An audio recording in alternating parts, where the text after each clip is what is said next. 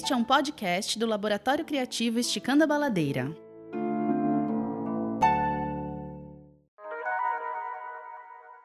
A minha história é sobre como a periferia ela se comunica, né? E esse potencial que a comunicação da periferia tem. E eu vou chamar a atenção para um elemento, mas a gente pode pensar em vários outros elementos que fazem parte dessa comunicação é, da periferia. A, o elemento que eu chamo a atenção é, são as roupas, né? As vestimentas. Há uma conexão muito forte é, de como de como se vestir na periferia. E é interessante, mesmo numa cidade como Fortaleza, que tem várias periferias integradas, né? a gente não tem acidentes geográficos, a gente não tem problemas né, de conexão entre uma área e outra, mas mesmo Fortaleza com, com, com essa planificação né, que possibilita um fluxo de pessoas, a, a cidade é muito grande. E, e fazer parte né, da periferia é também assimilar esses gestos, essas vestimentas, e, e elas se transformam numa comunicação. Então, é muito comum que, que determinados objetos, determinadas roupas de determinadas marcas seja muito comum na periferia. E existe todo um mercado da moda que é alimentado pela, pelas pessoas que vivem que vivem na periferia, né? E algumas marcas que são muito conhecidas nesses, nesses lugares. É, eu chamo a atenção para uma época, ainda hoje é assim, mas no passado eu percebia com a maior força, de é, é, marcas de surf que faziam e ainda fazem muito sucesso na, na, nas, nas maiores periferias de Fortaleza. E essas marcas elas tiveram um sucesso muito grande por causa disso. Né? É, a Pena, a Grinch, a Smolden, é, a Kenner, enfim, são várias marcas que é, estão no imaginário de quem morou na periferia e faz parte de um, de um gesto, né, de, uma, de uma atitude e, e, de, um, de um comportamento vinculado a morar na periferia e se vestir e ser reconhecido como da periferia. É, eu cito um caso pessoal. Eu cresci no Bom Jardim, passei na universidade, passei a, a estudar no Benfica, e eu tive um confronto muito grande, porque, embora não é, não seguisse mais ou menos a, a, a, moda da periferia, eu me vestia como um adolescente, um jovem daquela região. É, então, roupas e blusas com estampas enormes das marcas. É, eu tive uma Kenner que foi uma conquista na minha adolescência muito grande, parcelada em várias vezes, é, que foi roubada, inclusive, porque era um objeto de desejo. E quando eu fui para a universidade, eu tive que incorporar outro tipo de comunicação, que era mais voltado para aquele ambiente também. E eu lembro, ainda hoje, é, dos meus amigos dizendo, é, chamando a atenção para as minhas roupas. Não de uma maneira pejorativa, mas perguntando, indicando né, o, um, uma marca ou outra que era desconhecida por eles, né, que moravam em outras regiões da cidade. Então é esse elemento que eu, que eu queria destacar e de como isso também faz parte de um imaginário de morar nessas regiões, né? Se comunicar a partir da vestimenta, a partir dos objetos que nós usamos. Esticando a Baladeira conversa sobre pensamentos complexos.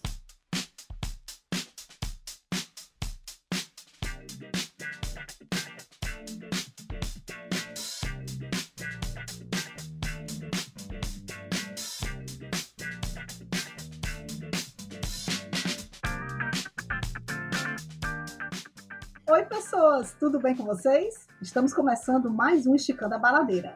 Eu sou Eugênia Cabral, estão aqui comigo os professores Jorge Godoy. Insaitei a todos! Leandro Maciel. Olá, pessoas, tudo bem? E o Ed Miranda Júnior. Ei, Ma, e aí, beleza? Espero que sim.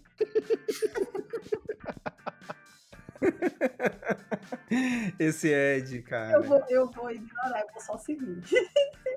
Enfim, este é o terceiro episódio da temporada especial do Esticando a Baladeira. Com o apoio da Leal de Blanc, da Secretaria de Cultura de Fortaleza, Secultifor, nós vamos falar sobre cidades criativas em seis programas. O tema deste é Criatividade na Periferia. A minha história tem a ver com o modo como eu cresci na Barra do Ceará. É uma cidade diferente das outras cidades que a gente tem em Fortaleza, aquela grande Barra do Ceará. Primeiro que é uma coisa gigantesca, né? Você vai do alto do bode ali perto do Antônio Bezerra até as goiabeiras, famosas goiábaras, lá do outro lado. Tem Quintino Cunha, tem Jardim Iracema, tem Nova Assunção, tem tanta coisa. E, e sinceramente eu não sei dizer exatamente o que, que é Barra do Ceará. Eu só sei que eu vivia por ali e não sei, fiquei me perguntando qual das várias criações que, que me vinham à memória quando eu pensava em crescer naquele espaço. Primeiro que é praticamente um mundo à parte, com uma série de, de, de outros mundos que vão se construindo à medida que eu fui crescendo, assim. É, eu acho que como para toda criança, você vai é, entendendo que aquele ambiente é o seu mundo e ele vai se ampliando e se abrindo aos poucos, né?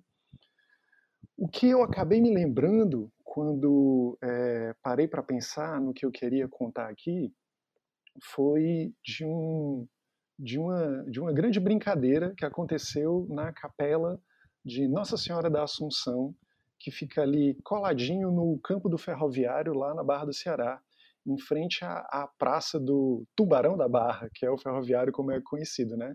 esse time de futebol lá do, do bairro. Do lado ali do Tubarão da Barra tem essa capela. E na época, quando eu era criança, atrás da capelinha, do terreno da capela, tinha um grande terreno de terra e no fundo desse terreno a cozinha onde eram feitas as refeições para quando havia festa ou alguma coisa desse tipo lá dentro da, da igreja. Nós, eu e, e, o meu grupo de amigos, éramos, é, a gente fazia parte do grupo de jovens. Durante aqueles anos, a gente fez várias atividades diferentes, gincanas e festas também, e, e inventava de tudo, basicamente para estar tá junto. Foi disso que eu me lembrei, que eu achei significativo. Esse grupo de pessoas estava numa dessas tardes trabalhando na produção de uma festa que ia acontecer à noite, e ali no intervalo do almoço, logo depois de trabalhar carregando cadeira, é, fazer decoração e recortar algumas coisas, colar outras, pendurar, a gente se viu diante de algumas horas que a gente tinha antes de retomar os trabalhos. E o que foi que a gente resolveu fazer? Um de nós pegou um resto de fita adesiva que tinha das colagens que a gente estava fazendo na decoração, enrolou aquilo até virar uma pequena bola. E outro viu naquilo a oportunidade da gente brincar um pouco. Pegou um, um cabo de vassoura e disse: gente, e se a gente marcasse uns pontos aqui nesse terreno de terra, de trás da capela, a gente marca aqui um grande quadrado e a gente vai jogar beisebol, aquele jogo que a gente via nos filmes da sessão da tarde. Mas como é que joga isso? Não sei. A gente vai inventando aqui, vai criando um jeito de jogar. E de repente eu me vi no meio de uma tarde com muito sol, descalço, jogando beisebol com regras que eram inventadas enquanto a gente jogava, com uma bola feita com um pedaço de fita adesiva e um cabo de vassoura. E foi uma das tardes mais divertidas que eu tive nessa época junto com essas pessoas que inventaram junto comigo um jogo que a gente chamou de beisebol, mas que era qualquer outra coisa e que fazia a gente ficar super empolgado e emocionado quando um de nós conseguiu fazer o seu primeiro home run e jogou a bola na casa do vizinho, que por acaso era um de nós, que simplesmente foi lá pegar a bola e trouxe de volta para a gente continuar brincando. Neste episódio, contamos com a voz de Preto Zezé, presidente global da Central Única das Favelas, CUFA, uma rede de jovens das favelas empenhados na defesa dos direitos dos moradores das comunidades através de ações sociais e culturais e que hoje está representado em 17 países. Nossa primeira pergunta para ele foi pedindo para contar um pouco sobre a sua história de vida, Perguntamos quais momentos e lugares no Ceará e no mundo foram mais importantes para construir o caminho que foi percorrido desde sua infância nas quadras até o dia de hoje. E como esses lugares nos ajudam a entender quem é Preto Zezé hoje. Vamos ouvir essa história. É, eu tive uma trajetória padrão, né, de todo menino preto de favela, principalmente cidade do Nordeste, em que você logo cedo tem que fazer uma escolha muito difícil entre estudar e trabalhar, né? As notas azuis que acabava trazendo para casa, elas não empolgavam tanto como as notas de dinheiro, né? Então você é obrigado a tomar uma decisão ruim, de que assumir responsabilidades de adulto e que você acaba por ter que subtrair muito da infância, da adolescência para poder é, assumir responsabilidades, né? de ter que trazer uma ajuda para o sustento em casa. Então daí é que começa a palavra da moda, meu primeiro empreendimento, que é lavar carro na rua, é, ali próximo do Colégio Santa Cecília, ali na área da aldeota, né? Era um boliche. A quadra ela fica como se fosse um mundo paralelo, né? Você tem a quadra na aldeota e você tem a, a aldeota propriamente dita, né? O asfalto, eu costumo dizer na letra de rap, é quem demarca a fronteira, né? Tem uma música nossa chamada Selva de Pedra, que eu falo isso. É... E daí foi quando, na parte de socialização, né, a gente era.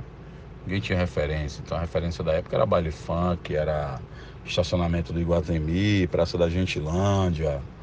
Era a forma da gente viver a cidade, né? A Praia do Náutico, né? Tinha muita onda do surf na época, das marcas de surf. E aí a pichação era uma cultura que misturava o baile funk e a galera que ia surfar na praia. Daí nas culturas de baile funk e pichação que veio o rap, né? O rap veio meio que na minha cabeça trazer um outro olhar sobre tudo, sobre mim, sobre a minha área, sobre a história, sobre a importância da leitura, né? sobre a possibilidade de ser protagonista né, da minha própria vida, de descobrir e de se autodescobrir né, o mundo ao redor. Então o rap trouxe muito isso, de informação, de lazer também, porque quando eu descobri o rap, eu descobri locais onde a galera do rap se reuniu, então eu queria ser igual aquilo, porque o cara tava cantando uma música que eu me identificava, um cara igual a mim, que vinha de onde eu vinha, gravando um disco, fazendo música. Né? Então isso foi muito importante. E aí depois, com essa construção do hip hop, que ajudou na identidade, que ajudou na configuração da questão do território, que ajudou somente na questão da autoestima, né? E na, e na forma de se comunicar, a gente começa a transitar no Brasil inteiro. E é daí que parte a possibilidade da gente se conectar com outros iguais a nós, né? outros jovens pretos de favela de outros lugares do Brasil e do mundo. E aí chegou um período em que a, a gente queria mais, sentia a necessidade de mais, até porque a favela é maior que o rap. Então a diversidade dentro da favela era muito maior e a gente queria uma coisa que, que pudesse cruzar a fronteira somente do discurso que tinha na letra de rap, para que a gente pudesse juntar mais gente e realizar mais coisas. E daí quando nos anos 2000 surge a CUFA, que acaba amplificando esse processo que acaba qualificando a nossa ação e que acaba organizando melhor o nosso discurso e adicionando ativos importantes para que a gente possa ainda mais né, levar a nossa voz, a nossa agenda e as nossas demandas né, para o mundo do asfalto, do governo, das empresas. E aí é uma mudança radical no processo, porque a CUFA acaba ressignificando esse trabalho e esse discurso que a gente tinha nas favelas e passando a ser o que é hoje. E aí eu saio do, lá, lavando o carro na rua, depois você funda a CUFA no Ceará, depois em 2012 sou presidente nacional e depois em 2015 vou a Nova York na Semana Global, na sede da ONU, a subir a articulação da CUFA internacional. É, e atualmente eu retorno devido à pandemia a cuidar das ações aqui é, no Brasil devido ao envolvimento, principalmente nas regiões do Norte e Nordeste. Então acabou que pelo tamanho que as ações ficaram, pelas articulações que nós fizemos, e aí eu retornei dia 17 de fevereiro à presidência nacional da CUFA. Eu achei tão lindo esse, esse final que ele, que ele sai do, do de lavar de carro e vai fazendo essa construção, retomando com a gente, né? Que história linda. E que história forte. Cara, o que eu achei massa na fala foi perceber que enquanto o Preto Zezé estava falando, é, muito da memória que eu tenho da Fortaleza de quando eu era bem, bem meninozinho, velho, é, se parece com o que ele estava descrevendo, sabe? Eu não sei de que geração o Preto Zezé é, mas enquanto ele falava dessa turma que surfava junto, que estava ali é, brincando é, e, e, de fazer rap, de encontrar o rap, essa galera que, que, que se divertia na praia, caminhando pelo, pelo calçadão, pelo, pela praia do Náutico. Enfim, eu lembro dessas pessoas na minha história também, principalmente na minha infância. E que nesse grupo tinha gente de quem eu tinha medo, que eu não queria chegar perto, que, que, que eu achava estranho, e tinha uma galera que eram os meus amigos também. E, e, isso tudo era o meu universo, era o meu mundo. E é engraçado ouvir uma pessoa descrevendo isso e me levando de volta para isso nesse tempo, sabe? E mais engraçado ainda é perceber o quanto isso faz parte da história de vida desse cara que hoje é uma pessoa tão importante para o lugar de onde ele veio e que, pelo que ele disse, também hoje é muito importante para o lugar de onde eu vim, sabe? A história do Preto Zezé, ela se amplia se a gente pensa nas realidades da periferia, né? Na, de quantos e, e quantas pessoas é, são, são restritas desse potencial. E a CUFA é uma expressão muito, muito forte, muito emblemática, muito representativa do que, do que são as favelas. Né? É uma possibilidade do que a favela pode fazer. Essa conexão, essa rede, essas, relação, essas relações e essa criatividade. Né? Então, a, a CUFA aqui, como instituição, ela representa a criatividade da, das favelas em, em se organizar, né? em construir redes verdadeiramente eh, empenhadas em, em, em colaborar para a resolução dos seus problemas. E no contexto da pandemia, a CUFA tem, tem potencializado ainda mais esse, esse potencial criativo e é, desafiado, inclusive, outras estruturas, né, para estar tá junto da CUFA e junto das comunidades para superar esse momento. Então, é muito importante assim, a fala do Preto Zezé, a representação dele e principalmente a realidade da CUFA. É, eu quero chamar a atenção para outro aspecto da fala do, do, do, Preto, que é quando ele, quando ele menciona o rap enquanto linguagem né, da periferia e conexão com esse, com esse lugar, com esse universo. E eu relaciono perfeitamente com o filme recente, é, estrelado pela, pela Viola Davis, da, chamado A Voz Suprema do Blues. Está disponível na Netflix, eu recomendo para todo mundo. É, e tem uma fala da Viola é, sobre o que o blues representa para ela. E ela menciona que para entender o blues tem que entender a vida, né? principalmente a vida da população negra. E porque a, a, a música é a vida deles, né? Então tem que sentir a vida para entender a música. E, e, é assim com o rap também, e o Preto Zezé menciona essa, essa questão eu lembrei muito, Leandro, quando ele estava falando do rap, do TEDx do Felipe Rima, que tem o TEDx Fortaleza, que o Felipe Rima participa, tem disponível a gente na internet, podem procurar. E ele fala que foi uma das coisas que mais me emocionou na vida. Eu costumo chorar muito no TEDx, mas essa, essa dele é uma porrada, porque ele, ele conta a infância dele e que ele foi para o projeto Enxame, que é um, é um projeto agora de Diógenes, né, que trabalhava nas comunidades, e ele foi para fazer aula de grafite, mas você tinha que se inscrever em três oficinas, você não podia se inscrever em só uma. Aí ele disse que botou grafite, colocou a de educação sexual, porque ele achou né, que ia ser de interesse dele, e aí, não tendo mais o que fazer, ele e o amigo se inscreveram na de literatura, algo assim. E aí chega agora de ódios e começa a falar: vou ler um poema de Carlos do Mundo de Andrade. E ele diz que sabe aquela vontade de você levantar e ir embora? Mas você estava muito na frente, não tinha como. E ela leu o poema da pedra, né, do, do Drummond, tem uma pedra no meio do caminho e tal. E ele disse que ele saiu de lá e ele olhou para o amigo dele e disse: Cara, esse Drummond sabe de tudo da vida, cara, porque essa pedra é o crack. Né? Ele interpretou e ele jogou para a vida dele. E dali do projeto. incrível. É maravilhoso, gente. E a dali do projeto ele começa a fazer rap, pelo contato de poesia que ele teve com aquele projeto. É, e como fez sentido na vida dele, como aquelas coisas faziam sentido na vida dele de uma forma completamente diferente.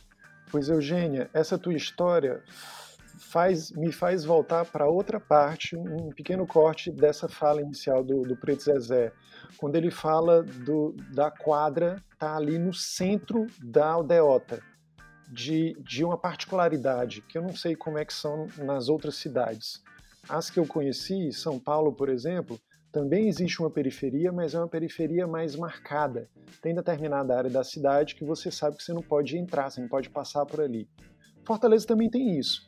Mas, mais do que isso, as áreas nobres de Fortaleza são também misturadas e a, as quadras representam muito isso. O Campo do América, ali na Aldeota, também representa muito isso. É a comunidade totalmente inserida dentro daquela estrutura onde você, andando num quarteirão, passa por um prédio de onde sai um BMW, um, um carro assim caríssimo, e mais alguns passos você dobra a esquina e está de frente para a comunidade zona mesmo, da galera na calçada, escutando um forrozão truando, e é isso, é tudo misturado. E ele veio de lá, e eu acho que justamente por isso ele é capaz de ter a sensibilidade e o olhar que ele tem, tanto no rap quanto com o, o, o que ele fala e o que ele organiza e o que ele produz junto da CUFA hoje. Bom, gente, acho que, inclusive, essa fala que, que o Ed acabou de dizer aqui é, uma, é um dos primeiros estranhamentos de um, de um paulistano que chega desavisado aqui por Fortaleza, né?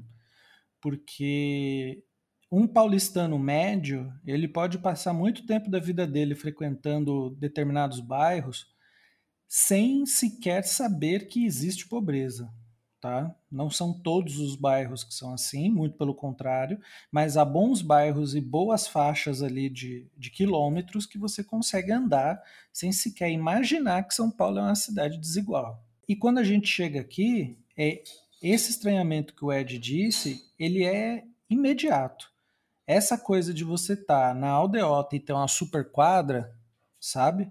Ao mesmo tempo você tá no Guararapes e tem ali uma comunidade, no Luciano Cavalcante tem comunidade, enfim, em todos esses cantos sempre tem um, um, um algo ali que não condiz com essa estética né, de cidade relacionada a um bairro nobre, isso é muito estranho, sabe? E ao mesmo tempo, esse estranhamento, então, é mais por essa questão de você parecer é, não ter uma, uma certa escapatória meio higienista, sabe? Parece que Fortaleza ela não nos permite olhar para a desigualdade. Assim, não nos permite não olhar para a desigualdade, né? E, e eu estranhei muito e depois de um tempo eu comecei a relacionar isso justamente no bairro que eu cresci, tá? que é um bairro que lá em São Paulo né, é o Tucuruvi, Vila Mazei, é um bairro próximo da Serra da Cantareira, que é que seria o equivalente hoje a, enfim, Eusébio, se a gente for pensar nesse canto que tem uma, uma um, um, pessoal rico que quer se afastar da cidade e viver próximos né, de, da natureza, alguma coisa do tipo. E eles iam todos para a Serra da Cantareira, mas para o alto da Serra da Cantareira, né? E embaixo, no, no, na base da Serra da Cantareira, ali a gente tem uma grande quantidade de, de, de comunidades. E o meu bairro, ele não era exatamente nesse pé, mas era próximo, mas não muito, mas o suficiente. E isso né, trazia justamente esses estranhamentos, que todo mundo dizia, ah, esse lugar aqui é bom para morar, que outras pessoas que olhavam falavam, não, mas aqui é meio perigoso. E a gente percebe também que quando nós crescemos em um ambiente que aqui no, no, no Ceará eu entendi que, que o adjetivo pode ter outra função, né? Que é a coisa do esquisito.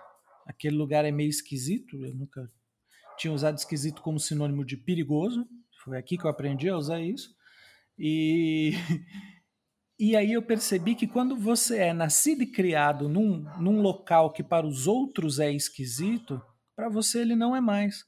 Porque você consegue perceber pela própria convivência, né, por conhecer as histórias de todos aqueles, você consegue perceber que são só pessoas tentando sobreviver e viver a vida da melhor maneira possível. É claro que você tem também acesso a problemas sociais gravíssimos e por aí vai. Mas uma história que, que, que eu acho que contrasta muito com isso era que na minha rua tinha uma casa que ela era muito grande, muito grande. E quando a gente era moleque, a gente tinha uma mania besta de pular na casa, nas casas abandonadas, sabe? É, é uma coisa que era daquela época, não era só na minha rua, não sei se rolava por aqui em Fortaleza, mas bastava uma casa abandonada para que toda molecada quisesse pular lá para saber como a casa era, né? E essa casa, ela é bem emblemática, porque inclusive ela foi derrubada depois de um tempo, e aí construíram outra casa lá, e quem se mudou para lá foi o Kali J do Racionais. Eu era vizinho dele, por incrível que pareça. E, e, e, no meio dessa loucura ali, essa casa abandonada, todo mundo pulando lá, até que um certo dia, um, uma molecada pulou e viu um espírito, segundo eles. E aí eles ficaram altamente pressionados, saíram correndo, era, era numa ladeira, né? Aí todo mundo descia correndo a ladeira o mais rápido possível. Na hora que chegou lá embaixo, o que, que aconteceu? O que, que aconteceu? Não, você não viu o espírito? Outro falou, puta, eu vi também. Ele estava todo de branco, com a cartola, com não sei o quê. Aí um falava uma coisa, um falava outra. E aí todo mundo virava para mim e falava, você não viu, Jorge? Porque supostamente eu era o macumbeiro da turma, né? Eu falava, não, eu nem pulei lá, e não sei o quê, né? E aí eles começaram a querer voltar e a pular na casa, e cada vez que pulava, se via mais coisas, e cada um viu, outro ouviu, outro conversou, e curiosamente, depois desses, desses causos, eles é, exatamente as pessoas que pularam na casa começaram a sofrer acidentes, assim, né? Então um foi atropelado e quase morreu. Enfim, eu não vou nem contar todas as histórias, mas todos eles sofreram de algum jeito. Até que um dia estava descendo um cara na nossa rua que ele era muito conhecido por ser o boizão, né? Para vocês verem como a loucura que é ter um bairro, um lugar que tem casa boa, casa ruim e tá tudo misturado. Mas ele era um boizão que todo mundo falava que ele também era, ele era meio esquisito, né? Então não dava para entender muito bem o que estava acontecendo. Ele desceu com um skate, assim, com um long, desceu fumando. Ele não conhecia a gente, ele era mais velho do que a gente, uns 4, 5 anos, o que na época, quando você tem 14 anos, é o equivalente a um idoso, né? E aí ele parou bem na nossa frente e falou assim: vocês pularam na casa, né? E vocês viram que não devia. E aí os moleques gelaram. E ninguém falou nada para ele, e ele falou assim: e é o seguinte, vocês já devem estar tá sofrendo com isso, né? Conta para mim aí o que, que aconteceu com vocês. E todo mundo ficou completamente gelado, né? Gelado. Ah, não vai contar? E ele sumiu. E aí os moleques vieram de novo. Ô, oh, Jorge, o que, que tá acontecendo? Eu falei, porra, o que, que eu tenho a ver com isso? Eu fui o único que não pulei. O que, que eu tenho a ver? Eu tenho 13 anos. Minha mãe que vai no terreiro. Eu não, o que, que eu tenho a ver? Enfim. E papo vai, papo vem, moleque é boy, moleque não é boy, as histórias começam a aumentar. Eu só sei que teve dois dias depois, esse moleque desce de novo do mesmo jeito, para ali, chega para os moleques e fala assim: é o seguinte, se vocês quiserem que, que pare de ter esses acidentes, eu preciso, é, vocês precisam pular lá na casa de novo, levar um charuto, um copo de pinga, pedir desculpa pro Exu que eu pus lá para cuidar da casa. E vocês foram lá atrapalhar isso. E agora vocês estão sofrendo as consequências. Então, enquanto vocês não forem lá fazer essa entrega, vai continuar acontecendo. E é claro que nesse momento não passava nem pensamento por absolutamente nenhum orifício. E eles rapidamente resolveram isso, foram lá, pularam e acabou com tudo. E, e, e isso encerrou uma grande série de, de, de invasões de casas, né, por curiosidade desses moleques. O que eu achava muito louco no meio disso tudo e ainda acho até hoje é que ali nós tínhamos pessoas de todas as religiões e de religião alguma, nós tínhamos é, é, filhos de vários tipos de família, né, de configurações de família, mas eu acho muito interessante como que as histórias, principalmente numa época que não tem internet, elas meio que se, se misturavam com a realidade e ao mesmo tempo não se, não se tinha uma preocupação em se descobrir qual era a verdade, porque a verdade ela era irrelevante assim. O importante era toda aquela brincadeira misturada com medo, misturada com aventura, misturada com, com desconhecimento e preconceito que tinha se sabe se criava esse ambiente e, e as lembranças que eu tenho da, da periferia elas são muito relacionadas a isso a esse a esse amálgama, sabe? De coisas mal resolvidas, de problemas é, sociais, enfim, que são escancarados, mas ao mesmo tempo um bando de gente tentando sobreviver e viver da melhor maneira possível. Bom, para começar a pensar esse conceito tão plural de cidade, a gente podia pensar juntos o que, que é essa periferia que nós estamos falando desde o começo do episódio, né? O que, que a periferia representa para as cidades hoje? Bom, eu queria, eu, eu queria fazer um recorte aqui, Eugênia. É, na fala do Preto Zezé, é importante a gente notar que ela já começa com poesia. A poesia que eu acho que vem do rap, da experiência que ele tem com o rap. Ele diz mais ou menos assim: notas azuis não empolgavam tanto os meus pais quanto as notas de dinheiro. Eu pensei que ele ia dizer as notas verdes, as notas de dinheiro que viriam do trabalho, né? Ele estava falando de, de que muito cedo ele teve que escolher entre estudar, que pelo visto, já que ele tinha notas azuis, ele tinha boas notas, ele, ele tinha esse talento, e começar a trabalhar, né?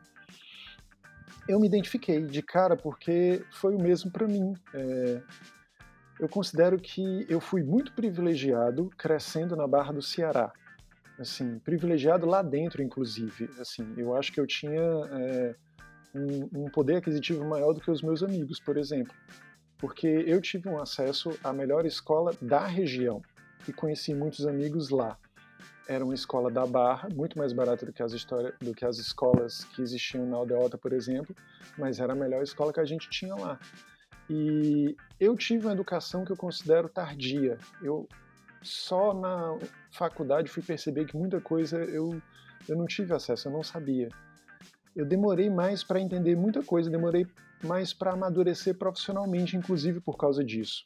Eu tive que fazer dois vestibulares para poder conseguir entrar e acabei terminando mais tarde também. Escrever a minha monografia foi dificílimo, acho porque eu, eu, eu tinha, não sei, talvez uma defasagem nesse processo. Apesar também de ter o tal talento que o Preto Zezé mostrou pra gente que tem. Mas eu acho que no meio disso tudo eu tive que amadurecer rápido emocionalmente, eu acho. Isso ocupou um pouco desse lugar. Acho que porque essa coisa de entender a galera excluída como a minha galera era um jeito de perceber que esse povo excluído, essa galera que para os outros era minoria, ou era gente que era tratada de um jeito de um jeito paia mesmo, sabe?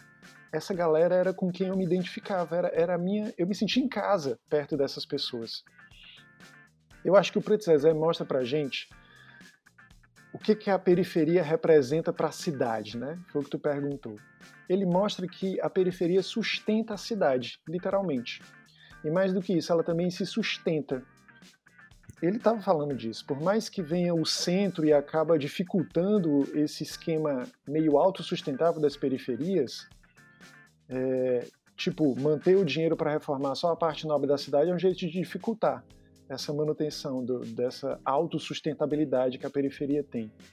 Mas a gente sempre seguia sendo o que era e ainda inventando muita coisa ali, dentro daqueles centros urbanos. Eu lembro que na Barra do Ceará, por exemplo, existia a Mozá Lucena, que era a Avenida Mozart Pinheiro de Lucena, e a gente chamava carinhosamente de Mozá Lucena e ela funcionava como nosso pequeno centro. Quando a gente não queria ter que ir ao centro, a gente ia a pé na Masala Sena e lá tinha de tudo para comprar também. E é um jeito de ser criativo, de ser autossustentável dentro da própria cidade, mesmo lidando com as dificuldades estruturais e de falta de investimento que a gente sabe que tem. Então, nesse sentido, a representatividade que o Preto Zezé tem mostra que tem muito a ver com a representatividade é, de uma pessoa que se identificou com os rappers e acabou organizando um movimento que se tornou tudo isso que é a CUFA hoje. Eu acho que o Preto Zezé é, é hoje um ícone dessa organização que mostra a importância que tem essa galera que a gente chama de periferia, que a gente chama de marginalizado, mas que na verdade é essencial para construir a cidade como ela é. E eu acho que isso vale para qualquer cidade. Bom, vamos ouvir então o que, que o Preto Zezé nos falou também sobre isso. Né? A gente perguntou para ele sobre essa relação com Fortaleza e o que a cidade significa para ele e o que ele acha que a periferia representa para a cidade hoje.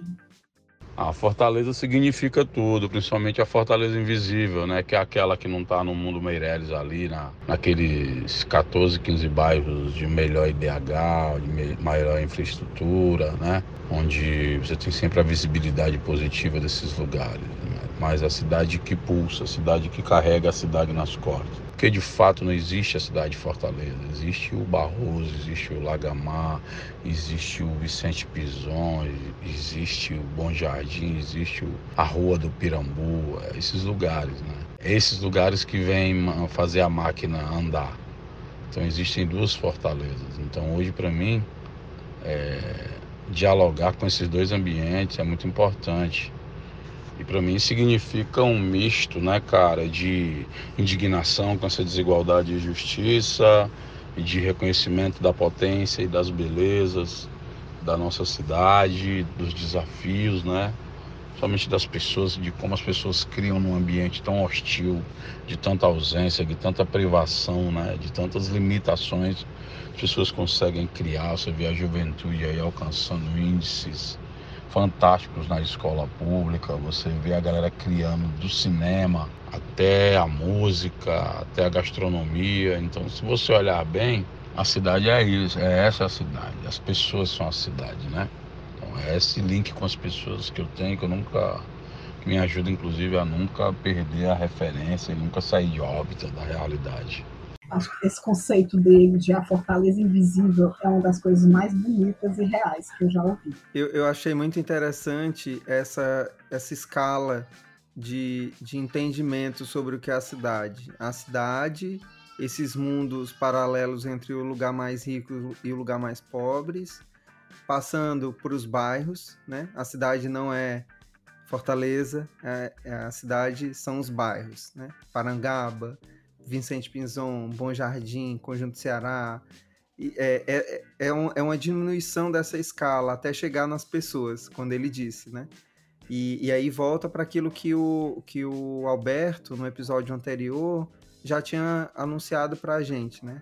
Uma cidade pelas pessoas, construída por elas a partir dessas, dessas unidades geográficas que a gente, que a gente é, tem que conviver, tem que superar, porque a relação periferia-centro é uma relação, é uma, é uma construção histórica para legitimar a desigualdade, né? já, já diria o Milton Santos, o geógrafo Milton Santos, e é, lembra a gente que o indivíduo deve romper essas estruturas, né? deve romper a estrutura do bairro e deve romper a própria estrutura da cidade para reinventá-la. Para discutir a relação entre cidade e criatividade, esse discurso sobre pessoas que são mantidas nas zonas periféricas da sociedade engloba, claro, também a questão de minorias sociais e conceitos de raça e gênero. Nossa intenção com esse episódio e os outros dessa temporada é explorar as diversas possibilidades de entender Fortaleza como cidade criativa. Nesse sentido, nós procuramos entender como as comunidades podem participar desse processo, mas em 2020, aliás, desde 2020, nós tivemos um agravante mundial, a pandemia do novo coronavírus. E né, várias matérias e dados mostraram que no Brasil o impacto dela nas zonas periféricas das cidades foi muito mais forte. A gente perguntou ao Preto Zezé que ações e projetos a CUFA criou para lidar com os projetos das comunidades antes e depois da pandemia da Covid-19. A CUFA ela já está nas favelas há mais de 20 anos. A gente não nasceu por causa da pandemia, ou em prol da pandemia, ou por causa da pandemia. A pandemia, na verdade, é uma realidade que ninguém nunca teve, então não existe retrovisor para ela e nem tem e é um futuro incerto, porque também ninguém sabe qual vai ser o futuro, né? Então a ideia é, das ações nossas foi ter que redirecionar, ter que refazer, ter que reestruturar a nossa matriz de atuação. Então, assim, foi uma, um exercício muito complexo, né? de mudança. Como a gente já estava na favela, a gente não foi lá para fazer a ação da Covid, a gente teve muita facilidade de amplificar, de conectar as, as nossas potências, né? Então a gente conectou 5 mil favelas no Brasil. Então isso foi muito importante. E as ações nossas foram todas nesse sentido. O que eu acho interessante também é essa coisa de. É, eu, eu não sei se eu, o, o quanto que eu entendo essa postura, sabe? Mas eu vi isso da boca de várias pessoas, essa conversa de que é, a periferia, de alguma forma, ela nem tomou conhecimento da pandemia. Né? E, e não é porque não tomou conhecimento porque ela ignorou e continua tudo igual. Mas aparentemente é porque no meio de, de um mar de dificuldades e de obstáculos, esse é só mais um obstáculo que agora eu tenho que vencer. Assim como o, o prefeito que troca, assim como a chuva, assim como a violência, né? a distância e tantas outras coisas que já são mazelas assim que dificultam e matam, né? Talvez não na mesma intensidade, enfim, mas então essa postura frente a algo inevitável parece que já cria uma, uma casca grossa, né? Que faz com que você encare essas coisas de uma maneira muito mais, não vou falar tranquila, né? Mas talvez é, sem se desesperar tanto, né? Em contraparte... E isso a gente vê, inclusive, na nossa própria postura frente à pandemia, né? Então, minha mãe tá tranquila. Assim, ela tá lá se protegendo, tá tudo em paz, ela, tá todo mundo bem. Mas ansiedade, essas coisas, isso aí é coisa para Jorge, né? Isso aí é coisa para outra pessoa. Não para ela, porque, sei lá, acho que ela já teve color, né? Já teve ditadura. Ela... acho que já. É Gente, aí eu vou recomendar para as pessoas que ouvem esse podcast, quando terminei esse, vão escutar um episódio do Budejo que se chama Bem Savoinha, que foi o último de 2020. e eles entrevistam as avós deles. É e a avó do Luan, ela disse: Meu filho, eu já tive a malbone, a tifônica, o cólera, não sei o quê. Ela fala assim: de todas as pestes que ela já passou, ela tem 90 e poucos anos. E ela diz: É isso Entendeu? A gente passa, a gente tem que se cuidar. Teve a época da tuberculose, que era o povo tudo de tuberculose. Ela disse, é isso, a gente tem que se cuidar. E eu achei de uma tranquilidade daquela senhora. É, mas aí minha mãe fala da, da meningite, do sarampo, que foram todas essas coisas que você não podia sair de casa, aula suspensa. Aconteceu tudo isso também, entendeu? É, é, é claro que o, a, as pessoas mais antigas vão dizer: ah, mas é porque é a internet que tornou isso mais desesperador, porque nem é tudo isso. Não, é diferente. Né? A meningite estava rolando em São Paulo. Talvez tenha expandido para outras partes do país, mas não foi uma pandemia, né? É um pouquinho diferente. Mas a gente entende o contexto, né? Mas vocês, não acham, é, mas vocês não acham também que é uma questão de, de você ter o privilégio de poder se decidir, porque assim, a gente, classe média para cima, pode escolher se isolar. Mas se você tem na condição periférica uma família que moram oito pessoas numa casa, de dois cômodos ou de um cômodo, como se isolam? É, o espaço, assim, o espaço em comum dessas pessoas é, não é uma questão porque não tem como ser. É, o espaço comum dessas pessoas é, é, a rua, né? Assim, eles não têm um espaço de lazer, assim, eles só têm o, o pequeno cubículo ali onde, onde eles dividem o local de, de dormir, praticamente, e o resto, assim, é a rua, é, é estar na rua. E, e, e vocês estão falando, eu acho que levanta ainda mais o ponto que o, o Zezé começou falando, né? De que a CUFA já lida com isso, com essas mazelas sociais, há 20 anos. Eu, eu lembro do primeiro contato que eu tive com a CUFA. Eu, eu, eu na minha condição de privilegiado, fui para o Carnaval de Guaramiranga. Eu fui para acampar, eu fui economizando, eu dividi casa com 30, 40 pessoas, mas consegui ir. E lá eu não podia fazer a programação oficial porque eu não tinha dinheiro para fazer a programação oficial do, do carnaval. Eu gastei o dinheiro na passagem e para dividir a casa com a galera.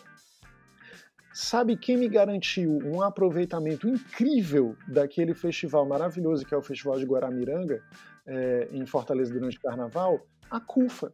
existia uma incrível programação que era produzida por eles, totalmente gratuita, cheia de atividades como oficina de xilogravura e é, oficina para você aprender a, a, trabalhar com os instrumentos que eram usados pelos músicos. Os próprios músicos vinham fazer jam sessions antes e durante as apresenta antes e depois das apresentações e tudo isso organizado por essa galera que veio ali das comunidades do centro de, desse povo que olha o tanto de criatividade que vem disso olha o, o quanto isso está imbricado com a cultura né e eu estou falando aqui do, do, do, meu contato que tem tudo a ver com a criatividade é, que vem da CUFA mas a CUFA também trabalha com, com ações sociais que estão voltadas diretamente para o que as pessoas precisam diante dessas necessidades também, além de ser um, um holofote incrível para essas questões. Né? A criatividade na periferia é uma condição de sobrevivência,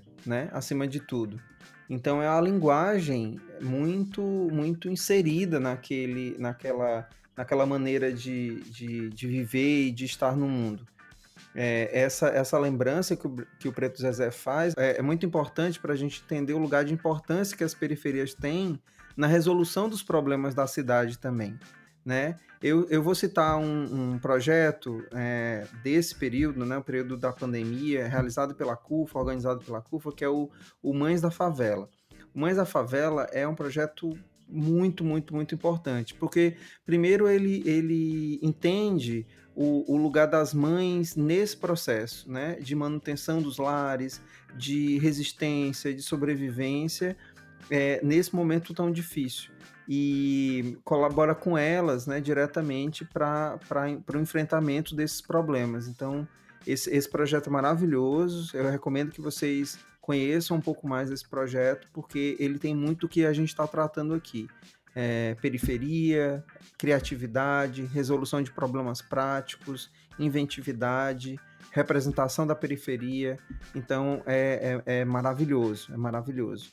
E outra coisa que a periferia fez lembrar a sociedade de modo geral é o quanto a cidade, é o quanto da sociedade a gente depende da periferia. Porque quem trabalha são é, moradores, né, majoritariamente são, são moradores da periferia e não existe produção sem, sem trabalho, né? E quem é que trabalha?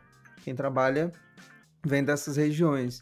Então é, é, é importante, foi outra lembrança né, importante nesse momento também. Entender quem é que faz as coisas acontecerem. Finalmente, fizemos para o Preto Zezé a pergunta que fazemos a todos os convidados: Como seria uma cidade de Fortaleza mais criativa? Sobre a questão de criatividade de cidade, é como é que a cidade participa da criatividade da favela. A favela está criando. Tudo, tudo, que tem ao nosso redor foi a favela que criou. A questão é que ela não tem direito a usufruir aos ativos e às riquezas que a sua criação gera. Né? Então, é... eu acho que a reflexão é meio que inversa. É como é que agora nós vamos diminuir o apartheid da nossa cidade e a cidade começa a enxergar a favela como lugar de potência, de criatividade, de valor, de ideia, de inovação, e não somente como lugar de violência, de carência. Acho que isso é uma coisa que a gente pode entender, né? Então acho que isso é um processo inverso, onde a favela não será mais a pesquisada, rato de laboratório, mas serão os cientistas. Então acho que essa é uma, um pouco a inversão que a gente deveria tentar fazer, porque é lá que tá tudo, cara. Lá que vai sair o próximo hit musical, lá que tá os cozinheiros que produzem o melhor prato que a Aldeota consome, lá que tá a costureira que constrói a que produz a melhor roupa, lá que tá o trabalhador que ergue, né, com seu trabalho, os prédios mais bonitos, né, a rua mais, mais bem estruturada, que constrói a ciclovia. É o povo que faz a cidade andar. Então, o movimento, o olhar que é feito é no sentido de pautar esses lugares essas pessoas como protagonistas da própria história, não como coadjuvante, não como objetos de pesquisa. É o inverso. Olha como é que o Preto Zezé começa esse, esse áudio que, que, que foi mostrado agora. Ele diz que não é pensar como Fortaleza pode ser mais criativa, mas é pensar como é que Fortaleza pode olhar para a, a criatividade onde ela está. E aí eu faço a conexão com o que ele disse antes, de que existe a Fortaleza do Pirambu, existe a Fortaleza da Barra do Ceará, a Fortaleza do Bom Jardim, a Fortaleza da Aldeota. Muitas vezes a gente encontra nessa, nessa concentração de recursos, né, do dinheiro mesmo que fica na, nas reformas estruturais, principalmente na Praia de Iracema, no, na Aldeota, no Meireles, e não vai para as periferias, mas também no, no, no jeito como como a gente olha para esses lugares, da imagem que a gente faz desses lugares. A gente olha para um lugar onde a gente não quer estar, tá, porque é perigoso. A gente olha um lugar que a gente não quer, não quer ter o trabalho de ir, porque demora para chegar. Enfim, a gente olha de um jeito que diminui esse lugar, que coloca ele para baixo. Quando na verdade ele é cheio de potência, e, e não só potência de coisas que realmente acontecem, que não são só potencial como, como a, a, as rodas de, de rap, como as festas típicas e tradicionais, e como não só na arte também, na, na criatividade, na hora de fazer negócio também, no jeito como as pessoas se viram nesses lugares para sustentar a própria vida, a criatividade financeira também, administrativa, enfim, tem tantas criatividades. Ele diz para a gente que agora é a lógica do inverso. E essa palavra tem tanta potência. Ele fala de inverter a ideia de que a favela é perigosa e é ruim. E fazer a gente olhar para a favela que tem potência criativa, que tem arte, e, e, ele também diz que tem o povo que faz a cidade andar. É, eu acho que isso é mesmo criatividade. É onde o inverso acontece, o inverso do que é comum, o inverso do que é, para usar um palavrão, hegemônico.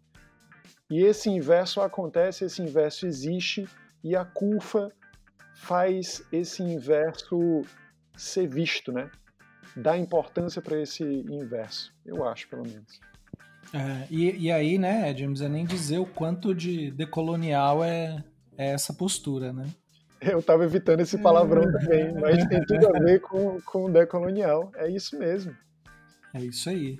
É, eu, eu fico bem impressionado com, essa, com essas coisas que às vezes você precisa que alguém te conte para que você perceba, né? É, eu acho que essa fala dele, ela me lembrou muito o impacto que eu tive a primeira vez que eu ouvi aquela música do, do Zé Ramalho, aquela Tá vendo aquele edifício, moço? Sabe? Não sei se vocês lembram. Eu acho que é muito isso, sabe? A gente fica. Se a gente perceber bem, nós é que somos os estrangeiros no sentido de que é, nós, nós no sentido de não moradores da periferia ou, enfim, né, classe média, nós somos os estrangeiros. É a gente que deveria se preocupar, é a gente que deveria se, assim, se perceber, se colocar no, no nosso lugar, não de, de minoria, mas de que é a gente que deveria entender o que está acontecendo por aí, né? Porque as coisas só dão certo quando a periferia decide que dá. Né? Então, é, é, é uma postura, é uma visão que é muito difícil de você conseguir por uma prepotência histórica mesmo, né? Quando eu comecei minha carreira de jornalista, eu saí da redação e fui trabalhar com assessoria. E a gente atendia a uma prefeitura numa cidade aqui da região metropolitana de Fortaleza. E o prefeito reclamou para a gente que a cidade só aparecia no noticiário falando sobre violência. Aí ele disse: olha, vocês não estão fazendo o trabalho de vocês direito, só tem notícia negativa. E para provar para ele que não era uma coisa da assessoria, que a gente estava lutando, a gente estava na contramão, a gente fez o um levantamento de seis meses de notícias em que as cidades da região metropolitana apareceram no jornal. E era só violência. Né? A gente, eu penso aqui no, no, conceito de cidades periféricas. Né? As cidades que fazem parte da grande Fortaleza, mas que não são Fortaleza, elas só vinham para o noticiário se fosse na parte de polícia. E aí, agora em 2019, eu recebi para falar com uma turma minha de jornalismo o Emerson Rodrigues, que ele é editor de cidades do Diário do Nordeste, que é um jornal local aqui de Fortaleza. E ele estava comentando que hoje os repórteres dele são da periferia, que os repórteres dele são de Messejana, são da Barra, são do Conjunto Ceará, do Bom Jardim, e que isso é muito diferente de quando ele começou na redação, porque ele era a única pessoa de periferia antes. E agora não, a equipe dele tem. E acaba que chegam para ele muitos mais, muito mais histórias positivas desses locais do que antes. Por quê? Porque as pessoas que estão lá vivendo e vendo agora são parte do, do público que fala em Fortaleza. E que me lembro também de quando foi instituída aquela ciclovia na Ana Bilhar, que é uma rua de um bairro elite aqui de Fortaleza, para quem não é da cidade. E que foi uma grande confusão na cidade, porque as pessoas diziam essa ciclovia não é usada. Aqui na Delta, o povo só anda de carro. Tiraram o nosso local de estacionar para colocar uma ciclovia que não foi utilizada. E um amigo meu, Rafael Luiz, excelente jornalista, colocou uma cadeira na esquina, abriu o guarda-sol e ele passou dias sentado na calçada, anotando as pessoas que passavam. E ele provou que a ciclovia era muito utilizada. Ela era utilizada demais, mas nunca pelas pessoas da aldeota. A ciclovia era utilizada pelas pessoas que moravam na periferia e iam trabalhar na aldeota. E aí, juntando tudo isso, o que eu fico refletindo é isso que a gente chama de periferia. É a periferia mesmo? Ou é o modo como as pessoas que têm voz descrevem o que é a periferia. Você ouviu no nosso programa hoje reflexões sobre cidade, periferia e criatividade. E você, como participa dessa história? Você é um dos olhares que enxerga essa realidade ou dos que exclui? Comentem, opinem, nos digam o que pensam no post no Instagram, arroba ou no site esticandabaladeira.com.br. Lembrando que as datas dos eventos desta temporada também estão anunciados lá. Lá no site você encontra podcasts, artigos, vídeos e a Bibliotecando, a biblioteca com as referências e indicações do Chicano. Comprando pelos links da biblioteca, você nos ajuda a manter o projeto do Chicano da Baladeira. É só procurar chicandabaladeira.com.br barra bibliotecando ou clicando no link do post direto no site. Nos vemos no próximo programa dessa temporada especial, no qual vamos tratar sobre arte. Beijo a todos, obrigada pela companhia. Jorge. Insightei a todos. É isso aí, gente. Muito obrigado por mais essa conversa e por essa oportunidade de conversar com mais uma pessoa incrível aí. Professor Leandro. Olá, pessoas. Muito bom conversar com vocês. E caso você ache a vida muito parada, lembre-se que só a mudança é permanente. Até o próximo episódio. Tchau, tchau. Ed. Meu povo, que conversa massa, que, que Preto Zezé incrível a gente teve aqui hoje. E, bom, muitas histórias é, surgiram e muitas outras histórias ainda vão surgir. Fica com a gente, tá? Adeus e obrigado pelos peixes. Obrigado, pessoal. Eu acho que esse foi um dos meus preferidos, viu? Beijo, gente. Celebrem os pássaros.